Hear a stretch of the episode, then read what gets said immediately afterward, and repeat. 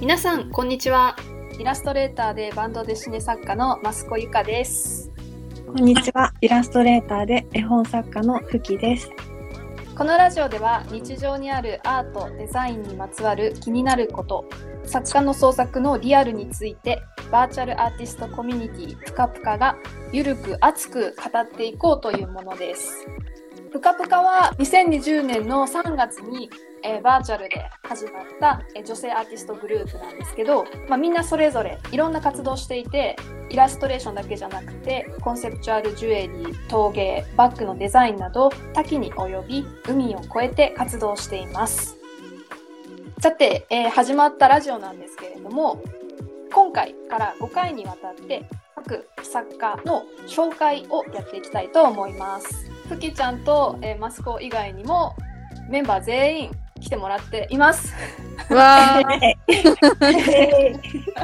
えー第1回の、えーメンバーはコンセプチュアルジュエリーアーティストのみどりさんですみどりです。よろしくお願いします。時間は3分あるので、えー私たちが事前に用意した30の質問に、えー答えていってもらおうと思っています。質問コーナーが終わった後で他メンバー4人からさらに、えーみどりさんに突っ込んだ、えーインタビューをやっていこうと思います。では早速、えー一問一答で時間は3分みどりさんに答えてもらおうと思います。みどりさん準備はいいですか？はい、大丈夫です。お願いします。ではスタート今日の朝ごはんは何でしたか？今日の朝ごはんは抹茶餅でした。お気に入りの場所は？お気に入りの場所は東京都庭園美術館です。最近ハマってるものは？最近は紅茶にハマってます。好きな言葉は？好きな言葉は清く正しく美しくです。あなたの MBTI は？MBTI は ENTP 論理学者でした。最近見た映画は？最近見た映画は、ちょっと映画じゃないんですけど、リトルデーモンっていう、なんかディズニープラスでやってるアニメをもう映画ぐらいの長さで一気にしちゃいました。最近感動したことは？は、おいっ子が誕生日のメッセージを送ってくれたことです。毎日決まってやってることは？毎日決まってやってることは、ちょっとコンビニまでお散歩してます。作品を作りたいと思うときはどういうときこんなジュエリーがあったら面白いかなって思った時です。インスピレーションの源泉は何？インスピレーションの源泉は街を歩いてて、あ、なんか素敵なファッションだなって思った人とか見つけた時ですね。制作のモチベーションは何ですか？なんか作ってるとどんどんワクワク感が湧いてくるので、それがモチベーションになってます。睡眠時間は何時間？睡眠時間は7時間ぐらいです。幽霊はいると思う？幽霊はいないと思ってます。作品作りに欠かせない道具は？ワックス用のナイフ欠かせないです。挑戦してみたいマテリアルは？いろいろあるんですけど、陶器とかガラスとか布とか、ちょっと異素材に挑戦してみたいと思ってます。制作中に音楽を聴く？どんな音楽？あんまり聞かないですね。でも、どうしてもなんかかけたいなって時は、友達にカム・ミーキンスって人の教えてもらったので、それをちょっと流す時もあります。5年後の自分はどんな作家だと思う？5年後の自分は、やっぱ周りの人たちの人生に合わせたジュエリー作ってればいいなと思ってます。はい、以上です。質問コーナー終わり。ありがとうございました。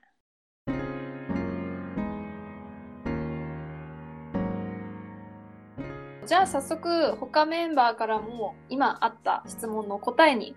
さらに深掘って聞いていきたいと思います。イェイ。イエーイなんか気になった質問答えはあった？きな、なんだっけ、抹茶餅めちゃくちゃ美味しそうだなって思って。抹茶餅を先日いただきまして、8個ぐらい入ってたので、毎日朝1個ずつ食べてました。えー、美味しそう。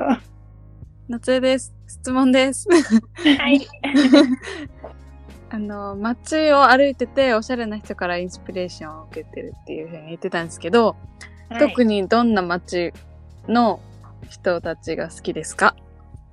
そうですね。結構原宿歩くことが多いので、うん原宿ってすごく個性的な人たちがいっうん。ぱいいる。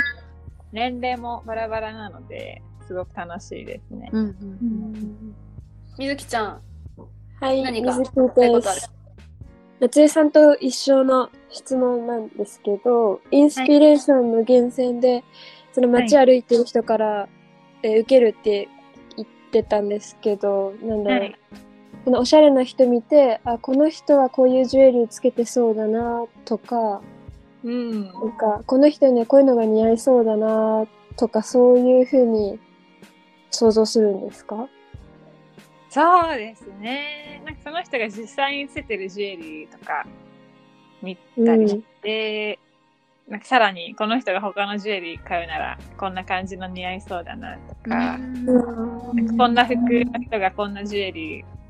してるんだ面白いなとか、ファッションがわかりやすい？そうですね、うんファッション別にしてます。うん。若さん、なんかメイクも上手だし、なんかこの人にこれが似合うみたいなのを見抜く力がすごいあるよね。ありがとうございます。あ、すみません。なんか、いいよ。幽霊なんでいないと思うんだろうと思って。幽霊はね、いたら、いたら困るじゃない。ただでさ、怖がり怖がりだから、いるって思ったら、いやもういることになっちゃうとさ、うん全員いるとしたらさ、もう毎秒毎秒体がぶつかってるぐらいの勢いで。すごく嫌だからいないことにしてます。人間の幽霊は怖いかもしれないけど、猫とか犬の幽霊、ハムスターの幽霊もいるかもしれないよ。ハ怖くムスタないーの幽霊、床にいて足の上すれ違ったらちょっと嫌じゃない？ハムスターならいいけどさ、よくわからない生き物とかさ、ちょっとね、あと成仏してほしいって、なんか、いつまでも現世でうろついてないで。そうだね。なんだろうね。ハムスターの心残りは。思いが強いハムスターと思いが強いかも。それで言うと、妖怪は信じて妖怪はね妖怪の方がいてもいたら楽しそうだなっていうのとあと種類がさ無限じゃないからさなんか条件を満たしたら出てくるって思えばいてもいいのかな なるほど。なるほどね。自分が見たくない妖怪は条件を満たさなければ見ずに済むからいいんだ。そうそうそうトイレの花さんとかも、まあ、トイレ行かなきゃいいじゃない あの、うん。制作中に音楽を聴くと、それが作品に反映されると思う？いやーあんまりされないかな。されないですね。あんまり普段から音楽そんなに聴かないので反映はされないかな。うん。うんってことは、まあ、反映されてしまいすぎるから聴かないっていう理由ではなくて単純に普段から、まあ、その音楽っていうのは、うん。まあ、結びつくことはそんなにない。日常の延長で聴いてないからっていうことかな。そうだね。あと作品のモチベーションが作ってる時のワクワク感って言ってたんだけどうん。ワクワク感を持続させることが人によっては難しいと思うんだけどうんうん。みどりさんはそのためのコツとか工夫してることとかあったりしますか、そうだね。やっぱり人に見せることかな、作品を。そうすると何か言ってもらえたりするし、やっぱその作品が生まれて、こう、誰かとの会話ができるっていう体験が増えたら、それが次のモチベーションになるかなって思ってるので、無理やり店に行ったりしますね。これ作ったよって。いいね。それはこう展示じゃなくても身の回りの家族とか友達に作ったジュエリーを送ったりとか、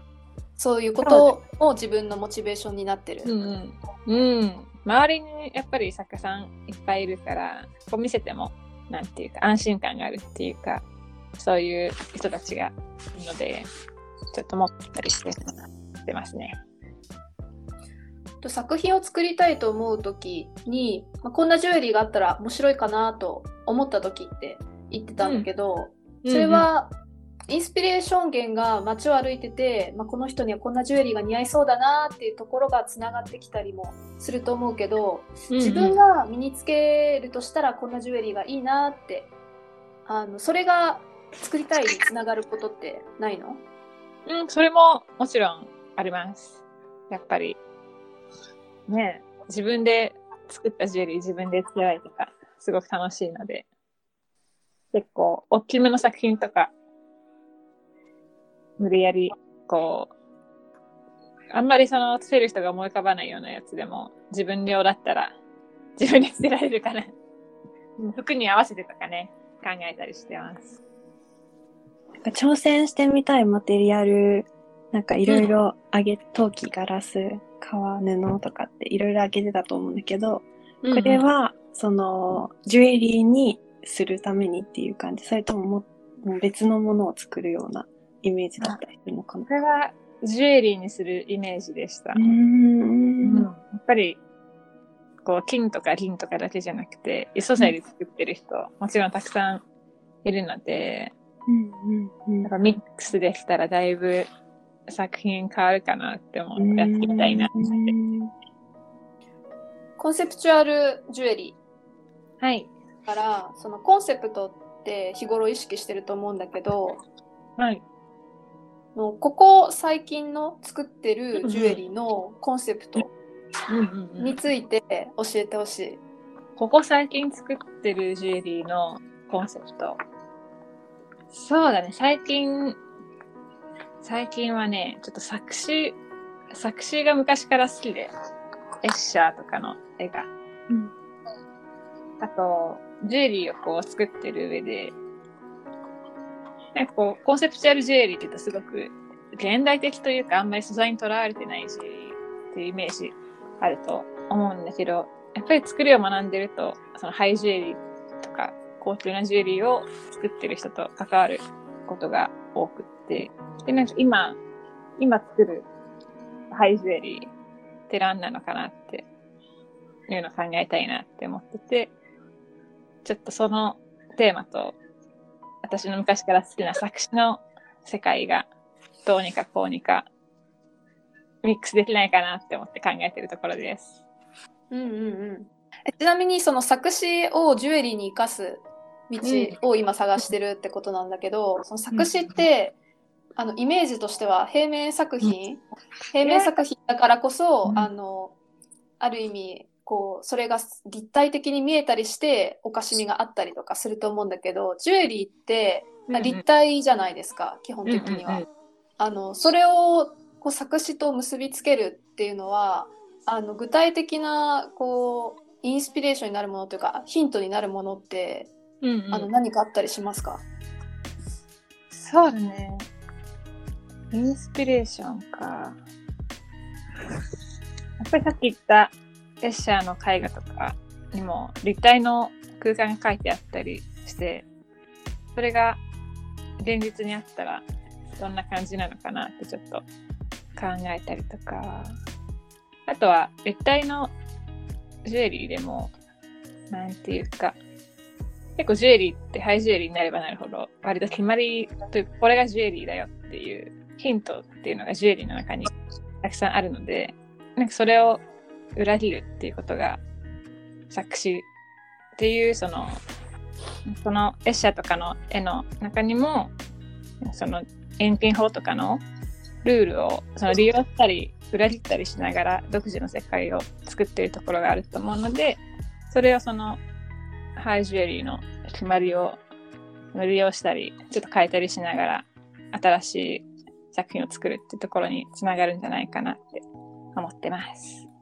うんうん、視覚的な作詞だけじゃなくてもともとあったあのハイジュエリーっていう概念を別の角度から見てみるっていう意味での作詞っていうのも含まれてるのかなっていうのがすごく面白いなって聞いてて思いました。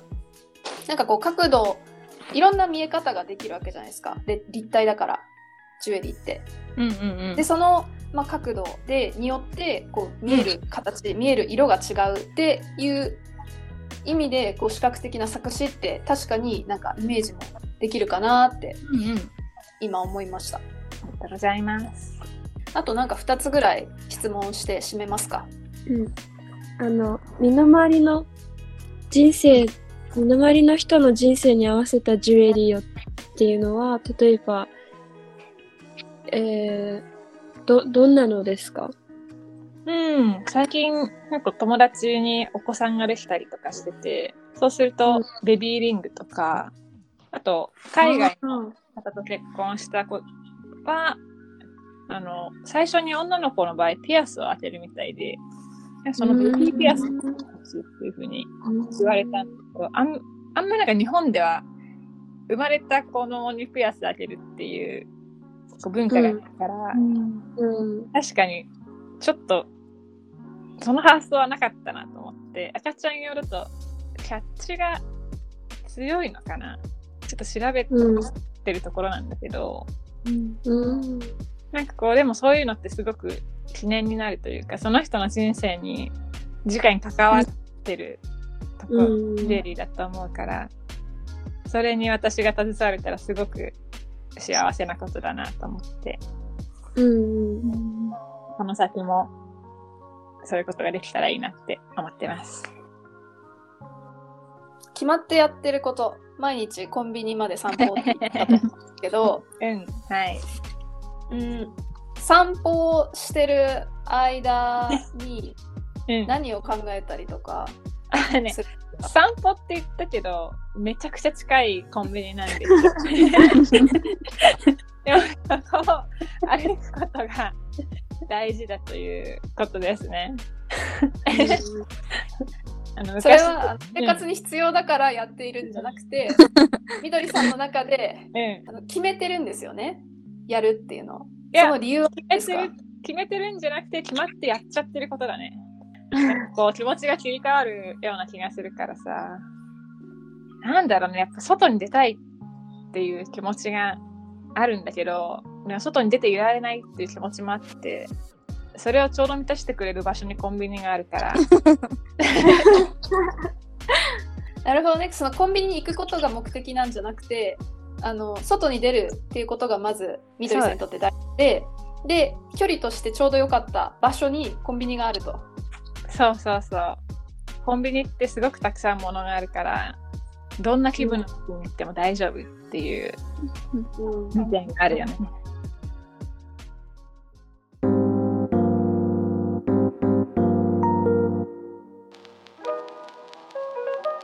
はい。というわけで、まあ、今回の「ぷかぷかラジオ」はここまでです。ではいえー次回は絵本作家のふきさんはい。をゲストに、えー質問をしていきたいと思います。はい。では皆さんそれまでまたお会いしましょう。バイバイ。ねありがとうございます。バイバイ。